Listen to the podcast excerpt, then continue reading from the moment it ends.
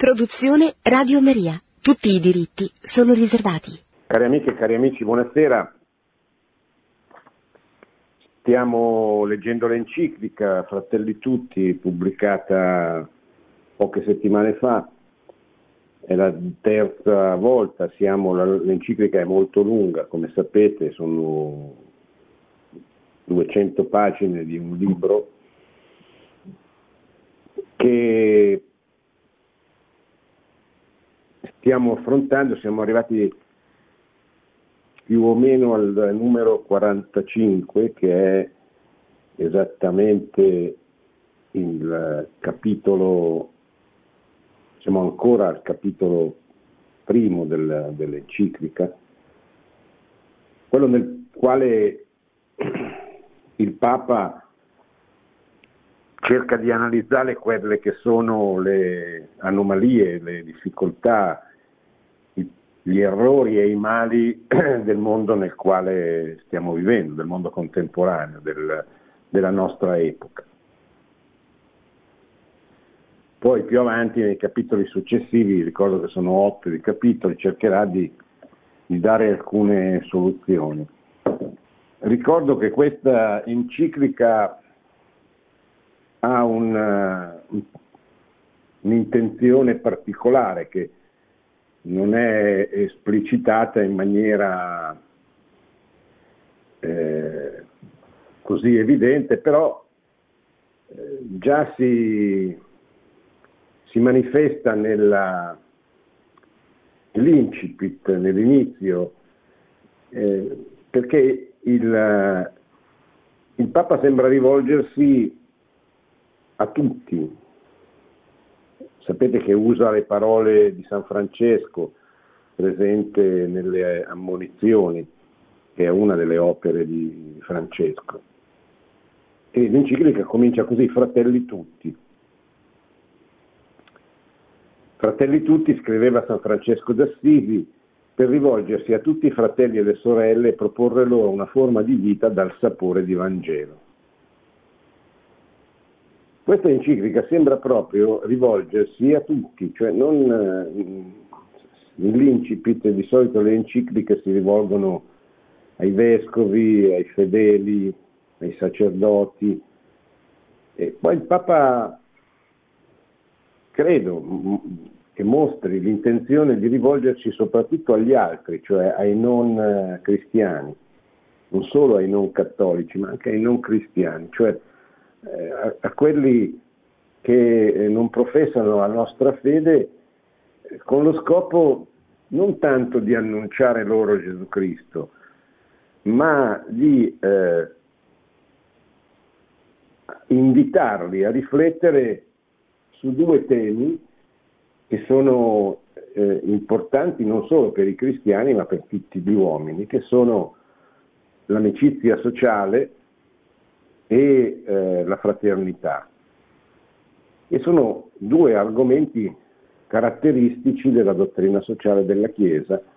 Ecco perché eh, il Papa definisce questa un'enciclica sociale, è un, un, un nuovo capitolo della lunga dottrina sociale della Chiesa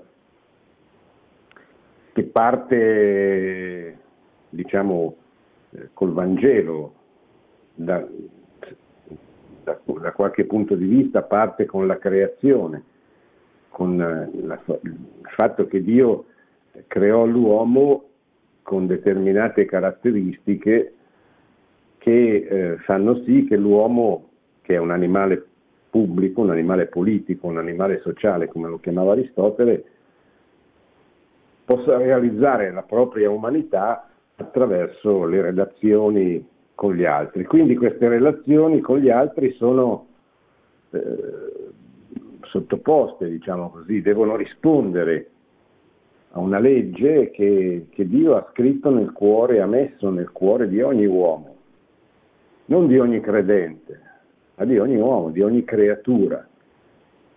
È chiaro che poi il battesimo, l'incorporazione a Cristo, al, nella comunione della Chiesa, porta un plus, porta qualche cosa in più, eh, qualche cosa di, di, di, infinito, di enorme, che è la grazia e quindi la partecipazione alla vita soprannaturale di Dio.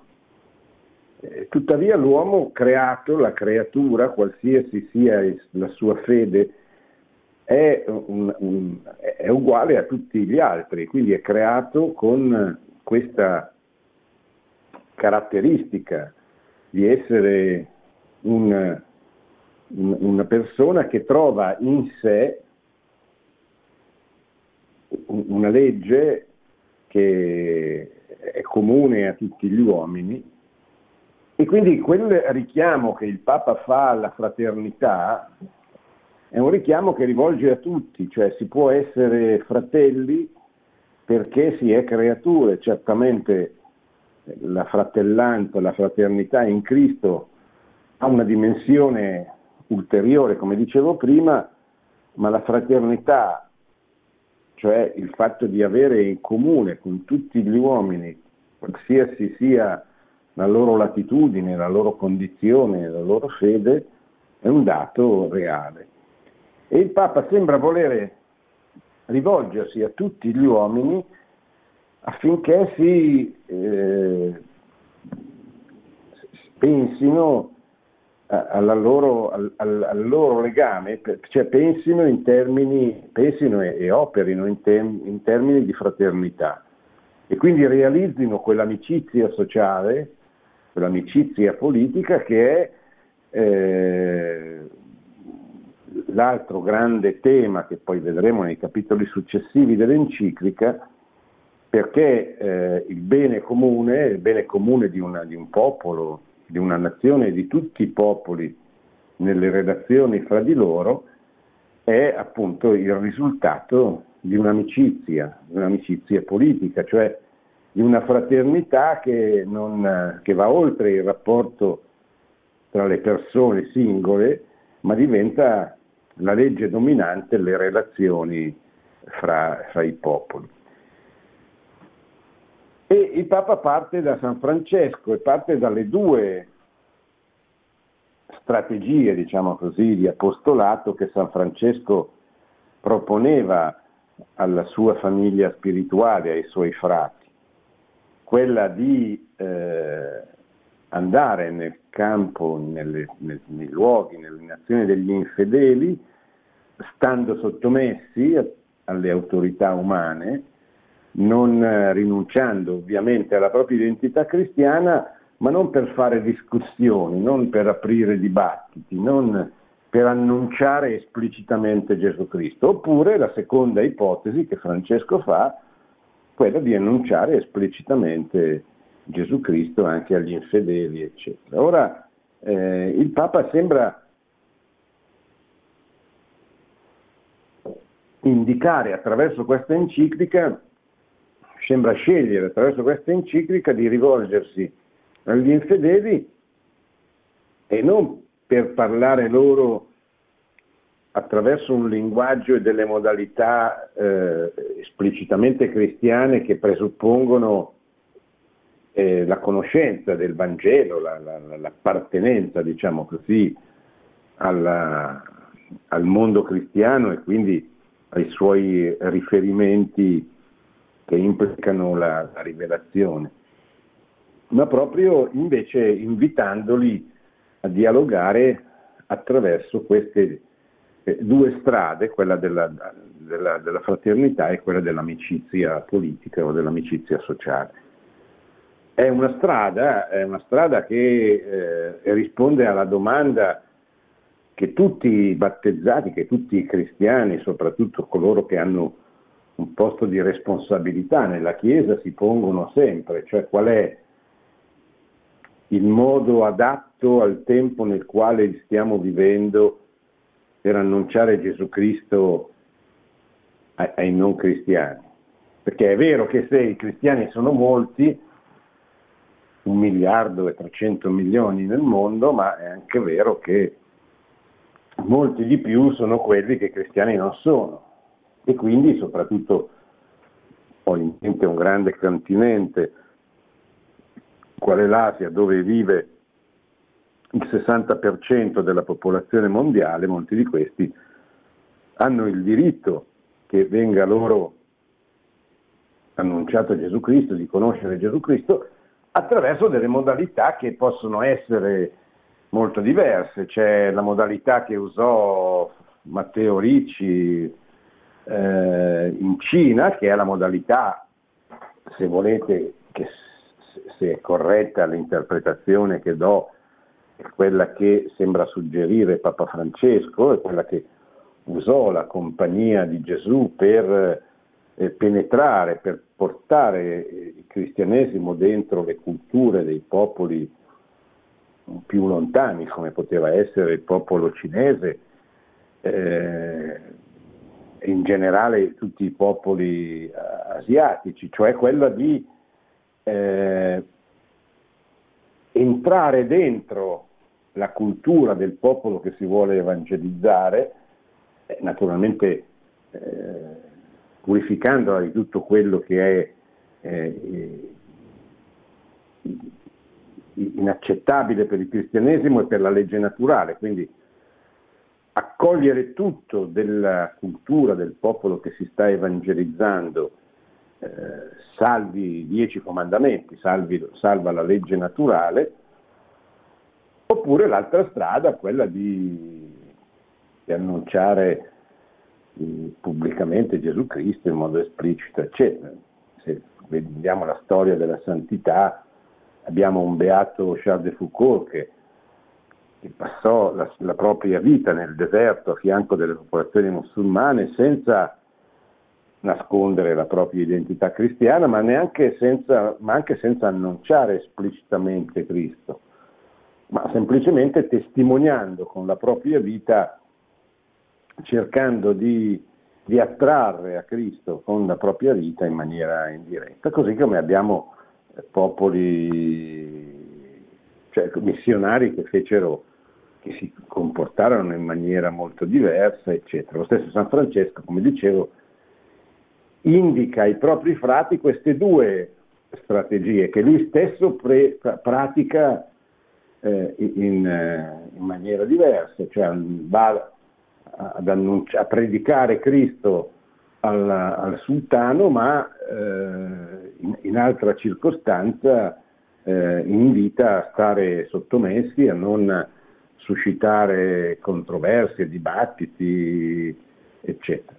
Perché, e, questo è, molto importante, cioè è molto importante che noi eh, capiamo come questa duplice strada abbia attraversato tutta la storia della Chiesa e eh, la Chiesa abbia scelto a volte una strada, a volte l'altra, così come una congregazione religiosa, un movimento, un'associazione deve scegliere qual è il proprio modo di comportarsi in una determinata situazione. E questo naturalmente non autorizza a disprezzare chi fa diversamente, chi sceglie diversamente, perché L'unica cosa che è doverosa per tutti i battezzati è eh, auspicare, pregare, operare per la conversione di tutti gli uomini. Non c'è un cristiano, diceva Don Giussani, che possa stare tranquillo finché ci sarà un altro uomo che non avrà ancora conosciuto e professato Gesù Cristo. Quindi non si tratta di cercare la tranquillità, non si tratta di fuggire dalle difficoltà o anche dalle persecuzioni, si tratta in coscienza di valutare qual è la strada ritenuta più adatta in una determinata condizione, condizione storica. Ora, eh, detto questo, il Papa nel primo capitolo dice ma quali sono i problemi, le difficoltà, gli ostacoli, eccetera, e li sta esaminando. Questa sera vedremo come uno degli ostacoli principali che eh, il Papa individua per, eh, come mh, difficoltà nella percezione della verità è il sistema di informazione che si è venuto a creare con l'ultima rivoluzione tecnologica, con l'apparizione di internet, eccetera, e quindi con questo cumulo enorme di informazioni, eh, un grande studioso, un grande filosofo il filosofo contadino Gustave Thibon, di cui abbiamo parlato un po' di mesi fa a, a Radio Maria con, eh, con Benedetta Scotti, eh, chiamava questa condizione, bontà sua, eh, eravamo negli anni 40, se non sbaglio, prima della seconda, addirittura prima della seconda guerra mondiale, e lui parlava quel, in quell'epoca di surmenage informativo, cioè diceva il mondo moderno è un mondo nel quale l'uomo subisce una serie infinita di informazioni che lo, lo, destabilizzano perché noi non possiamo ritenerle tutte e quindi viviamo in una specie di, di overdose di informazioni eccetera. Figuriamoci se il grande Tibon rinascesse oggi a, a soli 80 anni di distanza rimarrebbe eh, sconvolto perché non soltanto la radio, la televisione che allora non c'era, la radio sì, la televisione che ancora non c'era, ma soprattutto la rivoluzione tecnologica, la rivoluzione digitale hanno fatto sì che con l'avvento di internet noi siamo sommersi letteralmente da una serie di informazioni e da una serie di, di, di eh, e da un modo di usare queste informazioni particolarmente aggressivo eh, che eh, determina quel, quell'enorme pantano che è, eh, che è, internet in tutte le sue dimensioni, dentro un pantano dentro il quale si trovano naturalmente anche delle gemme, ma eh, che sostanzialmente è una, una grande arena dove ci si insulta sistematicamente dove si dice tutto il contrario di tutto, il vero e il falso vengono messi sullo stesso piano cre- creando un grande disorientamento, eccetera. Questo è uno del, dei maggiori problemi che il Papa eh, individua ed è uno dei temi che eh, vengono affrontati, per esempio, eh, nel, a partire dal, dal numero 45. Ciò ha permesso che le ideologie ogni, abbandonassero ogni pudore. Quello che fino a pochi anni fa non si poteva dire di nessuno senza il rischio di perdere il rispetto del mondo intero, Oggi si può esprimere nella maniera più cruda anche per alcune autorità politiche rimanere impuniti. Eh, bah, questo, vabbè, l'esempio che mi viene più facilmente in mente è tutto quello che si, che si scrive contro il Presidente degli Stati Uniti in questo momento su internet, ma non solo su internet, anche nel, cioè il disprezzo che, che, viene, che si manifesta nei confronti di una persona che comunque è eh, un'autorità politica. Soprattutto dico su internet, ma non solo, cioè è un disprezzo che trapela per esempio nei notiziari, nei telegiornali, eccetera, in modo anche abbastanza evidente. Che cosa significa questo? Cioè al di là del merito, no? perché uno può avere opinioni diverse da quelle del Presidente degli Stati Uniti, ci mancherebbe, può non apprezzare i suoi stili, il suo stile, le sue modalità, eccetera, ma quello che stupisce, che, stupisce, che stupirebbe chi eh, è vissuto in un'altra epoca, in un'altra stagione, è eh, come dire, il, il, il, fatto che sono completamente saltate le, le, gerarchie, non solo le gerarchie delle fonti, che è il più grande problema di internet, perché uno, dice, uno si chiede ma ma questa informazione da dove viene? Questa frase chi l'ha detta? Questa affermazione chi la fa? No? Eh, prima di internet c'erano i libri, eh, c'erano i professori, c'erano tutte persone che potevano sbagliare e che spesso usavano la loro autorevolezza per influenzare negativamente la popolazione, eccetera. Oggi non c'è più questo, c'è il, dire, la democratizzazione totale, cioè tutti possono fare la formazione della nazionale, tutti possono dire tutto, e tutto sullo stesso piano. Questo rende, è, è chiaro che permette anche ai deboli, ai poveri, ai, alle persone che non hanno mezzi di poter in qualche modo comunicare la propria idea, ma crea un, un, grande guardapuglio, nel senso che uno non sa più veramente come, come, come muoversi, che cosa fare riferimento. E soprattutto crea un, un abbattimento, direi totale, delle gerarchie, delle autorità, cioè nel senso che eh, il presidente de, di una repubblica, il capo di uno Stato, è sempre è il capo di uno Stato. Cioè, dal punto di vista proprio cristiano, noi, come dice San Paolo, siamo tenuti non solo all'obbedienza, ma anche al rispetto.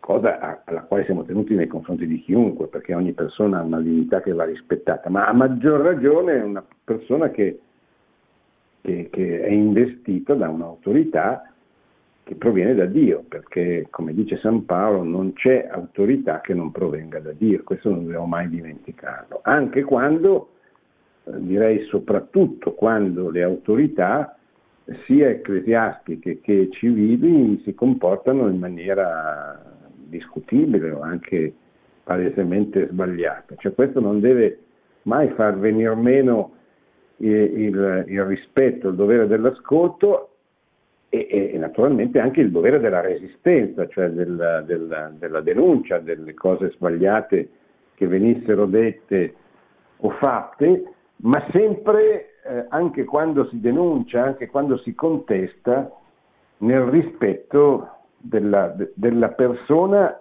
e del ruolo pubblico che la persona eh, ha, svolge, che è un ruolo che viene da Dio, cioè i nostri genitori sono i nostri genitori anche quando sbagliano e devono essere rispettati anche e soprattutto direi quando sbagliano perché è lì che eh, spesso l'autorevolezza de- delle autorità, scusate il gioco di parole, viene meno.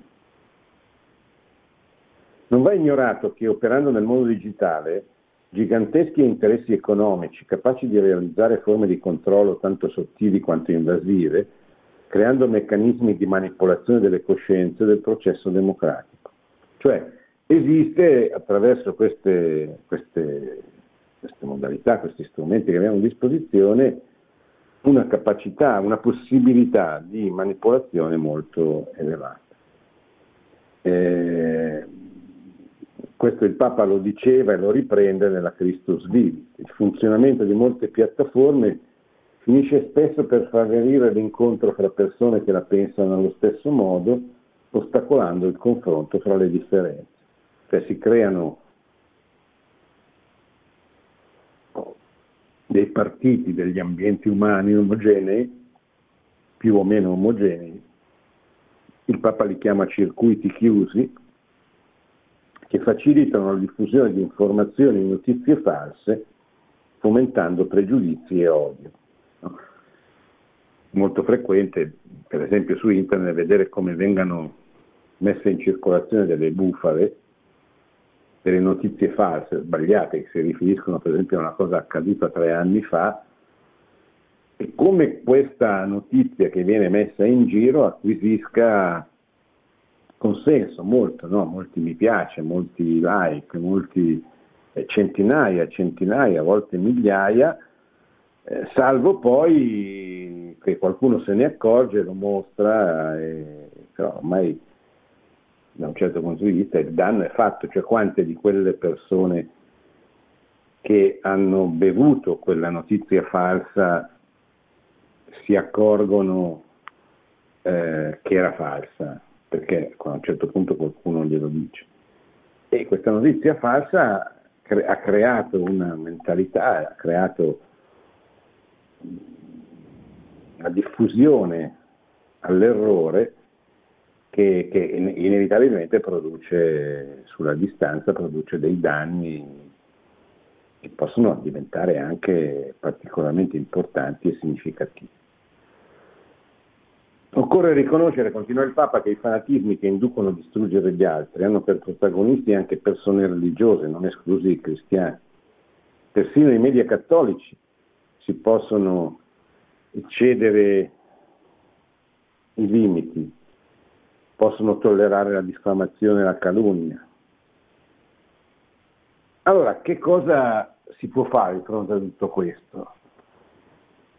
Eh, è quello che, che, andiamo a vedere, ma intanto direi eh, bisogna non lasciarsi prendere dall'ansia dell'informazione. No? Io vedo proprio che una delle cose più maggiormente negative prodotte da internet è stata questa ansia di, di dire la propria e di ricercare per poter dire la propria una verità, non dico qualsiasi, ma quasi, che corrisponda mediamente a un proprio pregiudizio, cioè uno cerca non la verità, ma cerca delle ragioni per affermare una verità che in cuor suo ha già deciso quale sia.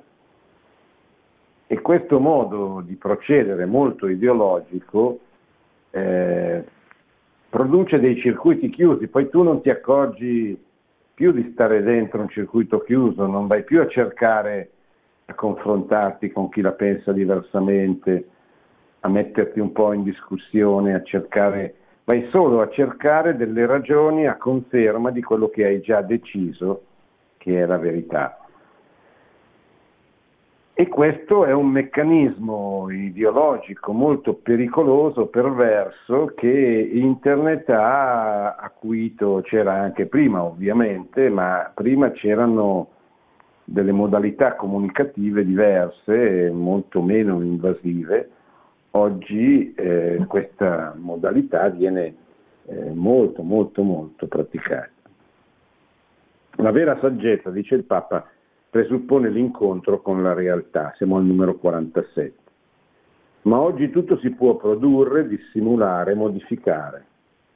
Questo fa sì che l'incontro diretto con i limiti della realtà diventi insopportabile. Di conseguenza si attua un meccanismo di selezione e si crea l'abitudine di separare immediatamente ciò che mi piace da ciò che non mi piace, le cose attraenti da quelle spiacevoli. Con la stessa logica si scelgono le persone con le quali si decide di condividere il mondo.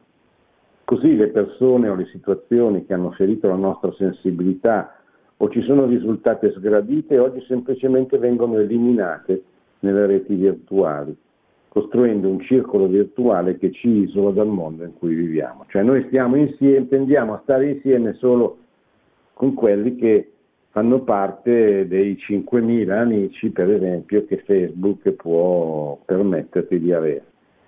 Tutti gli altri sono fuori, e quelli che non la pensano con, come, come, me vengono espulsi, vengono mandati via, eccetera. Ora questo, eh, da una parte se eh, è normale che uno cerchi di stare con eh, le persone e di comunicare con le persone che la pensano come lui, cioè con, hanno, con cui c'è una comunione, di, una comune visione del mondo, dall'altra però è molto pericoloso perché può creare la mentalità appunto del, del circolo chiuso, del, del, rifiuto di ascoltare l'altro.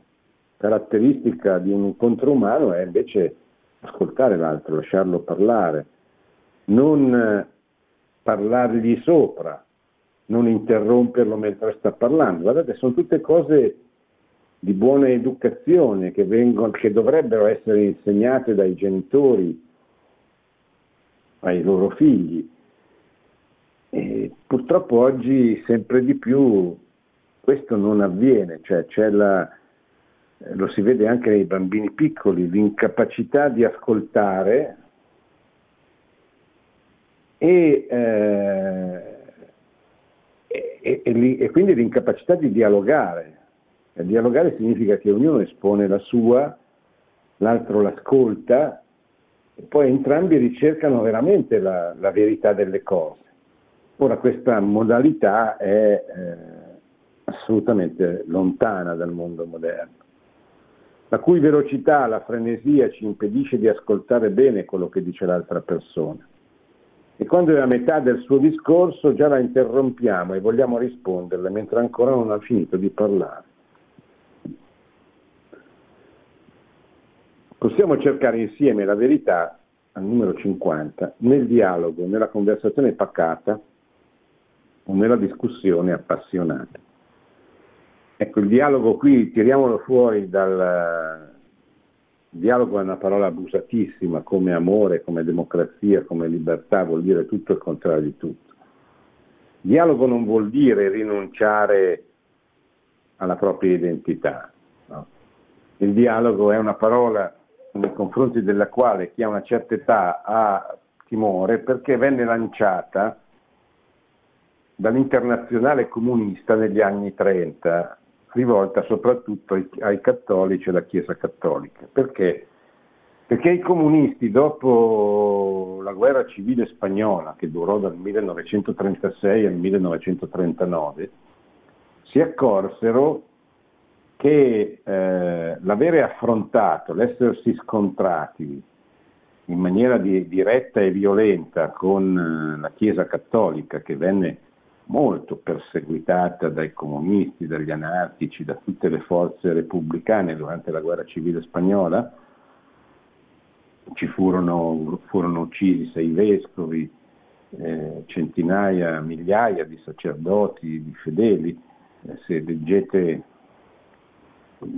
negli ultimi 30 anni, non so, non so dirvi la cifra esatta, ma sono tantissimi i martiri beatificati, canonizzati eh, dalla Chiesa, i martiri della, della, guerra civile spagnola, perché fu veramente un, un, attacco violento e frontale alla Chiesa cattolica. Ora, i comunisti si accorsero che questa, questo attacco frontale prov- provocava martiri e, e, e nuovi cristiani, no? come disse Tertulliano durante le persecuzioni dei primi tre secoli, il sangue dei martiri è il seme dei nuovi cristiani. E così fu anche in Spagna. Eh, allora, alla fine della guerra civile, l'internazionale comunista guidata da Mosca, lanciò a tutti i partiti comunisti dell'Occidente, che, che non erano al governo ovviamente, che erano all'opposizione, di di lanciare la politique de la montagne du, che per, lo dico in francese perché nacque in Francia questo, questo approccio. Poi venne fatto proprio soprattutto dall'Italia, dove c'era il Partito Comunista più forte dell'Occidente, ed era, un, una, era uno stratagemma per eh, penetrare dentro il mondo cattolico, eh, convincerlo a rinunciare alla propria identità al proprio anticomunismo e convincerlo che si poteva dialogare, andare d'accordo su molte cose con, eh, con le forze comuniste senza che eh, il comunismo rinunciasse ai propri errori, ovviamente. E quindi è una parola che da lì eh, poi venne ripresa durante la guerra, soprattutto nel Partito Comunista Italiano, Palmiro Togliatti fu quello che sposò questa, questa strategia.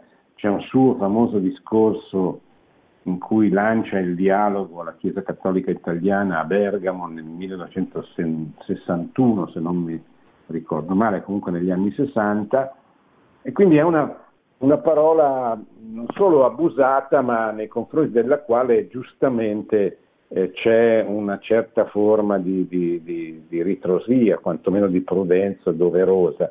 C'è un bel libro di un leader brasiliano, Plinio Correa de Oliveira, che si intitola Trasbordo ideologico inavvertito e dialogo, in cui eh, spiega l'autore come proprio tecnicamente eh, il dialogo fosse la, la, la, la modalità attraverso la quale i, i propagandisti comunisti cercavano di convincere i fedeli, cattolici, eh, che, era possibile andare d'accordo, che era possibile che nascesse una forma eh, che, che, allora non si usava ma che si userà più tardi di cattocomunismo, cioè di cattolicesimo mischiato al comunismo.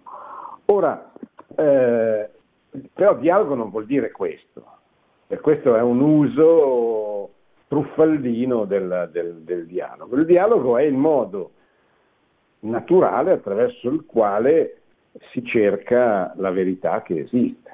Perché quello che dobbiamo capire, che facciamo fatica a capire, soprattutto chi ha vissuto l'epoca delle ideologie, è che la verità non è qualcosa che è costruita dagli uomini, per cui c'è la verità dei cattolici, la verità dei comunisti, la verità dei relativisti, la verità dei liberali, eccetera. Ma la verità è la realtà. La verità è, eh, sono le cose come stanno, cioè la verità è Dio, la verità è Cristo, e la verità è eh, la creazione così come è uscita dal progetto d'amore di Dio. Allora, qual è il compito dell'uomo? Il compito dell'uomo non è quello di elaborare un progetto per governare il mondo. Queste sono le ideologie che inventarono progetti diversi, fascisti, nazisti, comunisti, socialisti, liberali, eccetera ognuno aveva il suo progetto frutto delle lucubrazioni di qualche personaggio, Marx, eh, Gentile, Hegel, eh, Mao Zedong, Lenin, eh, chi più ne ha ne metta.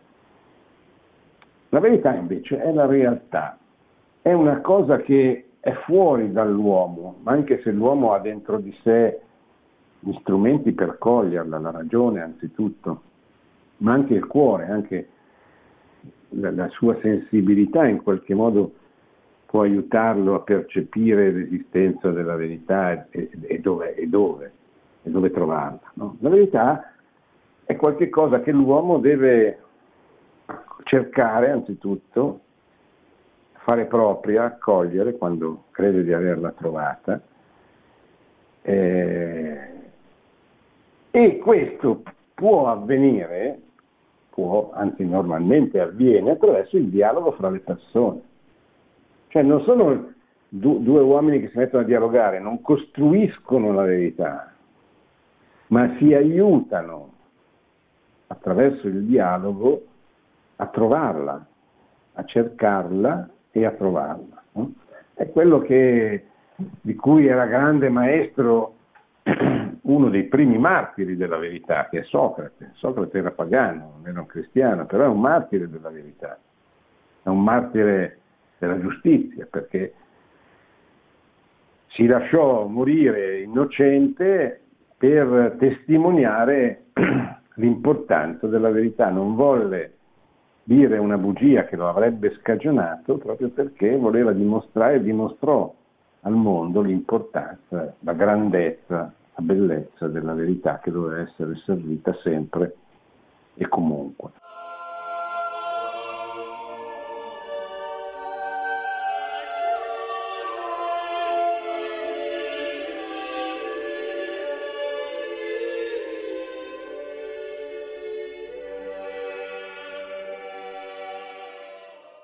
Pronto? Pronto? Ah, pronto, sì. buonasera. Senta, buonasera. Da dove chiama? chiamo da Bari, mi chiamo Giuseppe. Io voglio esprimere eh, mia, il mio totale assenso a quello che lei ha detto, però ci sono delle perplessità. Ecco, eh, ad esempio, la figura della, del Santo Padre. Il, padre, eh, il Santo Padre in alcune circostanze ha espresso un suo punto di vista. Ecco, quando dice eh, io, chi sono io per giudicare un omosessuale. Noi sappiamo che padri precedenti hanno scritto innumerevoli libelli sull'omosessualità e tutto, tutto quello che ne deriva dall'omosessualità. Poi il Santo Padre che ne, per quanto riguarda il congresso eh, credo di, di Verona sulla famiglia cristiana non era opportuno farlo adesso, che ci sono delle esternazioni che sono in uh, aperto totale conflitto con i papi precedenti. Il discorso, il Papa è voluto da Dio, tutto quello che vogliamo, che non è così. In passato abbiamo avuto figure di papi abominevoli. Per cui come si fa a dire questa è la verità, nessuno può contestarla? Eh, ma ci sono delle cose che un cattolico, un cristiano non può non rifiutare. Guardi, non è possibile. Il fatto che le dica il Papa, il Santo Padre, non significa che io come cristiano, come cattolico, ne debba convenire a tutti i costi. Sì.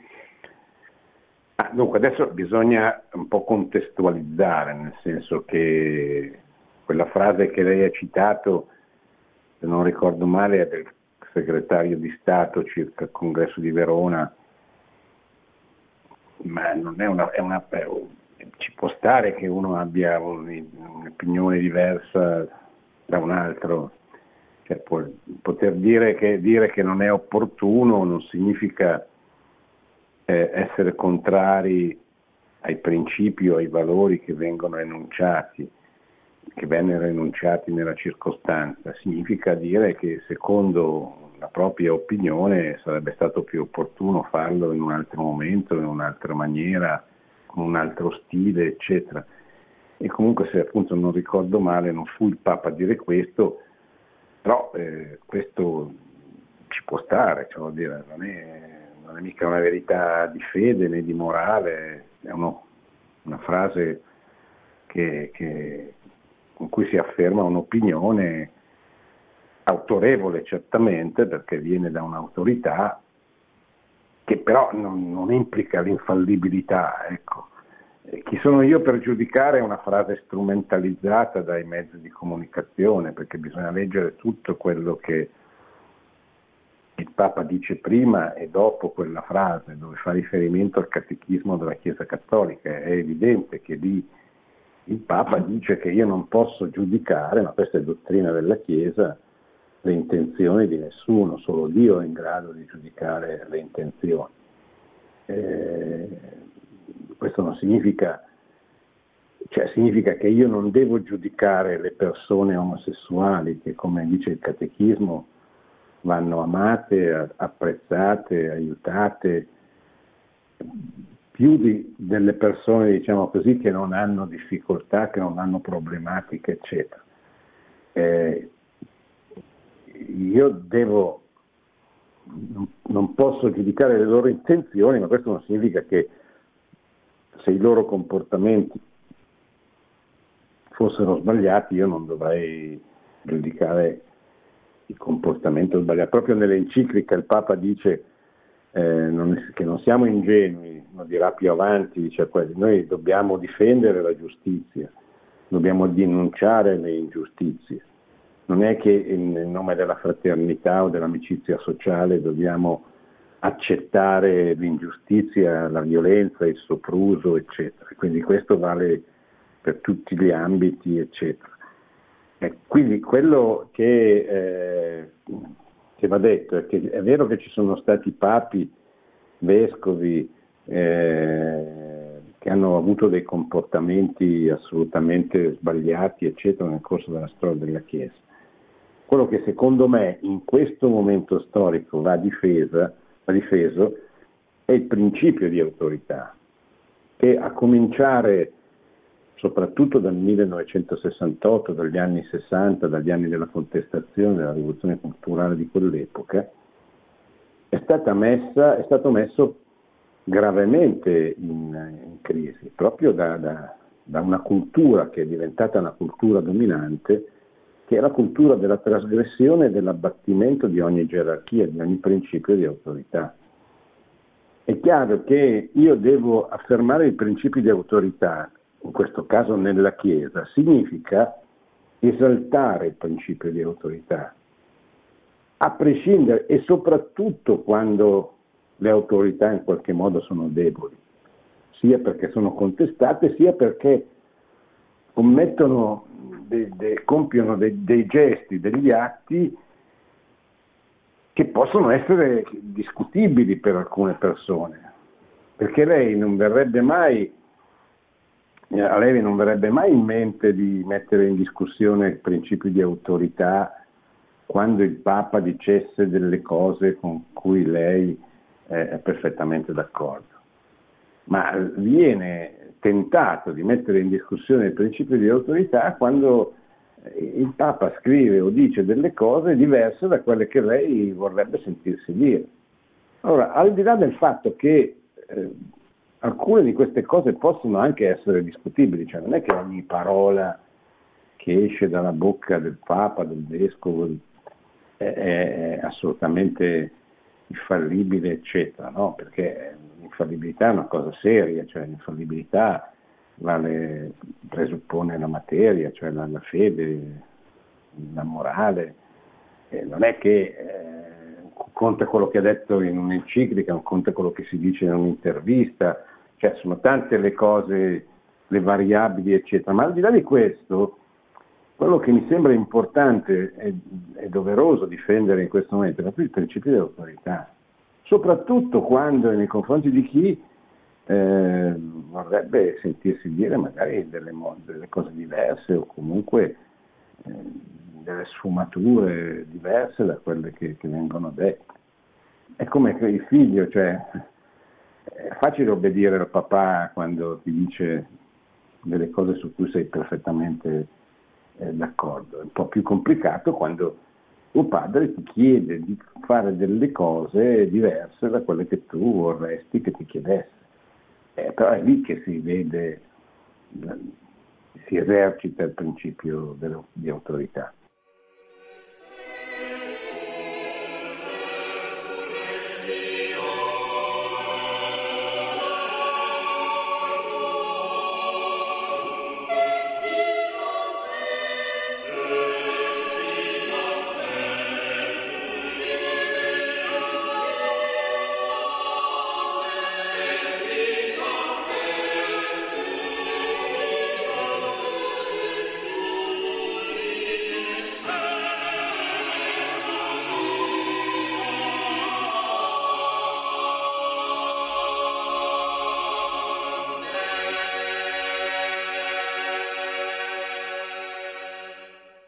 C'è un ultimo paragrafo nel primo capitolo che è importante perché eh, dopo aver fatto l'esame di tutto quello che non funziona nel mondo di oggi, nel mondo postmoderno, il Papa parla della speranza, della virtù della speranza e dice eh, non dobbiamo disperarci appunto perché viviamo in un mondo così difficile, nel senso che ha parlato della, delle manomissioni, ha parlato della, delle difficoltà di, di ricevere un'informazione corretta, dell'informazione senza saggezza, ha parlato dell'aggressività senza pudore, cioè di questa comunicazione illusoria che crede di, trasfe- di trasmettere delle, delle, cose importanti, delle verità che invece crea solo malessere, eccetera.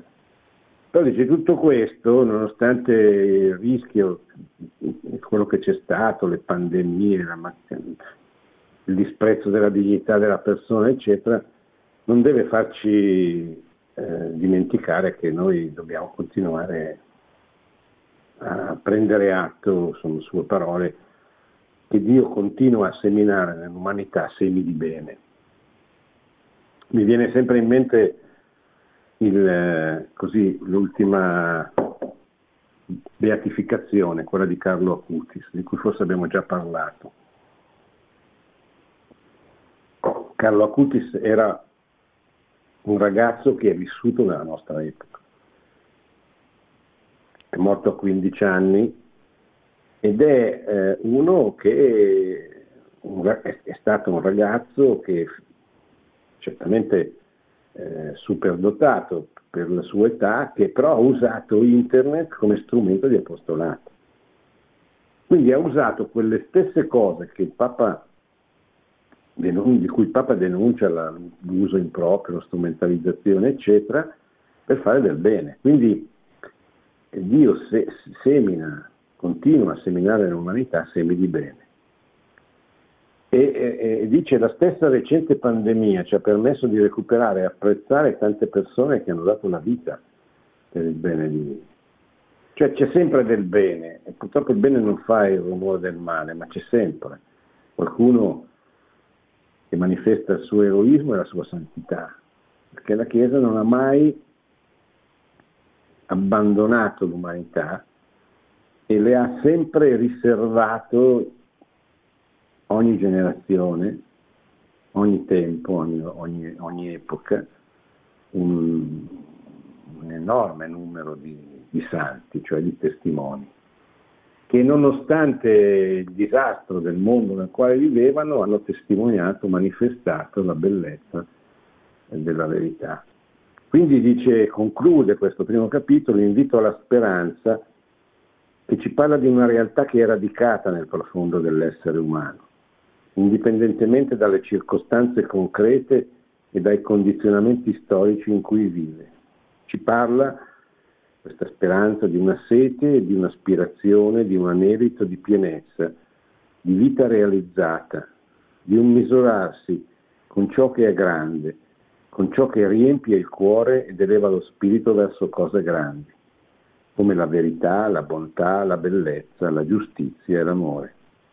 La speranza è audace, sa guardare oltre la comodità personale, le piccole sicurezze e compensazioni che restringono l'orizzonte, per aprirsi ai grandi ideali che rendono la vita più bella e dignitosa.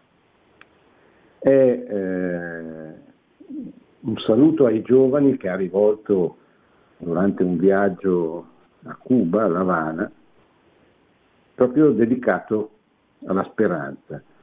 Nonostante le cose che, che non funzionano, che vanno male, noi dobbiamo, non, dobbiamo permet- non possiamo permetterci di perdere la speranza. La speranza però è una virtù, è una virtù cioè non è un, un qualche cosa che è dato per sempre, è qualcosa che va coltivato, che va coltivato con la preghiera, che va coltivato con l'adorazione. Beato Carlo Cutis era un grande cultore dell'adorazione eucaristica, della messa quotidiana.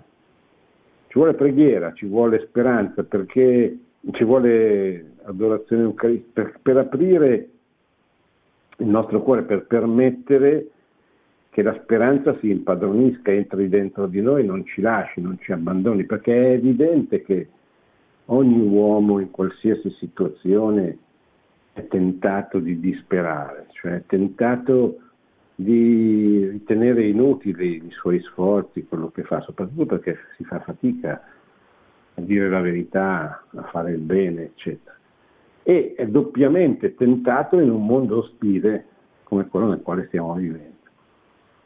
E quindi però eh, se, se, noi perdiamo la speranza, perdiamo la possibilità di aiutare le persone a riconoscere dov'è la verità. Quindi veniamo meno alla nostra funzione di, di testimoni, di, di, di apostoli di Cristo e della fede. Grazie, buona settimana a tutti buonanotte. Produzione Radio Maria. Tutti i diritti sono riservati.